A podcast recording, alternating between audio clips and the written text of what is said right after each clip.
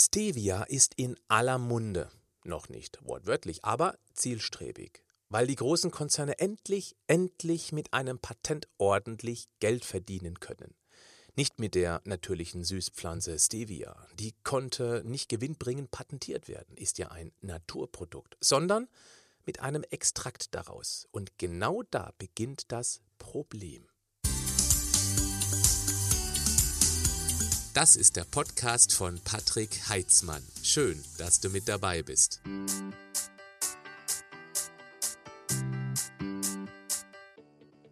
Stevia ist eine natürliche Süßpflanze, ungefähr 300 mal süßer als Zucker.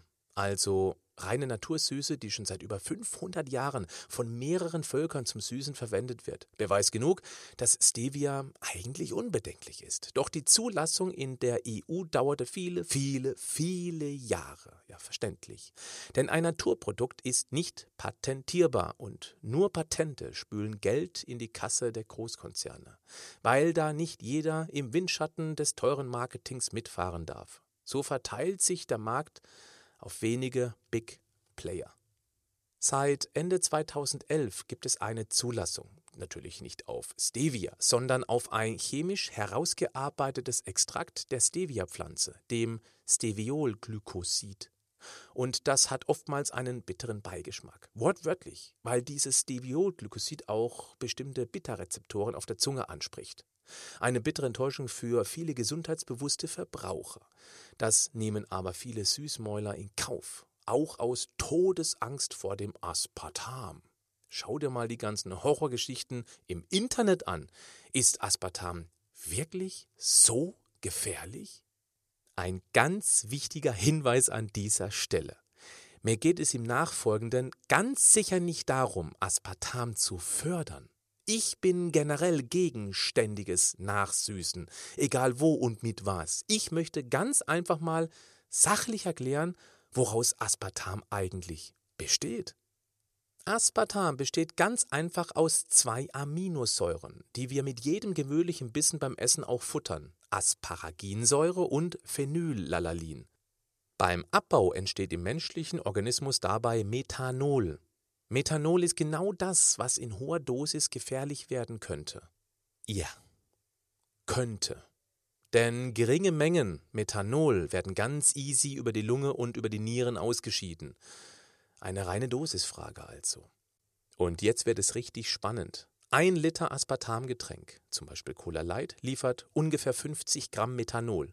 Die gleiche Menge Orangensaft 62 Milligramm, Apfelsaft schon 78 Milligramm und bei Tomatensaft werden circa 300 Milligramm in den Körper transportiert. Also ungefähr sechsmal mehr als bei einer Cola Light liegt die Gefahr beim Fliegen doch eher bei dem roten, dickflüssigen Saft als in Form eines möglichen Absturzes? Quatsch. Denn auch diese Dosis ist immer noch völlig unbedenklich. Methanol gilt erst ab 100 Milligramm täglich als gefährlich. 100 Milligramm pro Kilogramm Körpergewicht. Bei einem 70 Kilogramm Menschen würde das ungefähr 18 Liter Tomatensaft entsprechen. Naja, für eine solche Menge müssten wir lange fliegen. Ich will damit sagen, gerade beim Thema Ernährung sollten wir immer kritisch bleiben und bitte auch mir gegenüber. Das lateinische Sprichwort cui bene, also auf Deutsch wem nutzt es, könnte neue Perspektiven eröffnen. Stevia, seit 500 Jahren im Einsatz, wurde in der EU erst zugelassen, als die Industrie einen Extrakt daraus patentieren konnte. Und mal ganz verrückt gedacht, könnte die Zuckerindustrie dahinter stecken, wenn das Netz voller Aspartam-Horrormeldungen steckt? Die Studien, die solche Schreckensgeschichten untermauern, von wem könnten die womöglich finanziert sein?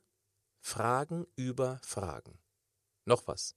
Im Jahre 2007 hat die Europäische Behörde für die Lebensmittelsicherheit, die ESFA, einen Schlussstrich unter diese ewige Aspartam-Diskussion gezogen und alle bis dahin verfügbaren Studien zu Aspartam ausgewertet. Ergebnis: Aspartam ist bis zu 50 Milligramm pro Kilogramm Körpergewicht sicher. Das entspricht über 330 Süßstofftabletten am Tag. Ja, ob da noch ein bisschen Kaffee in die Tasse passt? Meine Strategie? Back to Nature. Weniger süß. Den Dauersüßverzehr konnte ich mir abtrainieren. Und hey, ich war früher ein Cola-Junkie. Das Abtrainieren ist viel einfacher, als die meisten denken. Du brauchst nach meiner Erfahrung ungefähr vier Wochen kompletten Süßigkeiten, Süßungsmittelverzicht. Ja, ich weiß, das könnte hart werden. Danach bist du aber clean. Dieser Erfolg schmeckt ähm, süß. Bis zum nächsten Mal, wenn du magst. Stopp, bleib noch einen kurzen Moment bei mir, zumindest dann, wenn du ein Unternehmen hast oder eine Führungskraft bist, der die Gesundheit der Mitarbeiter am Herzen legt. Gesunde Mitarbeiter werden immer wichtiger. Ein reduzierter Krankenstand spart viel Geld.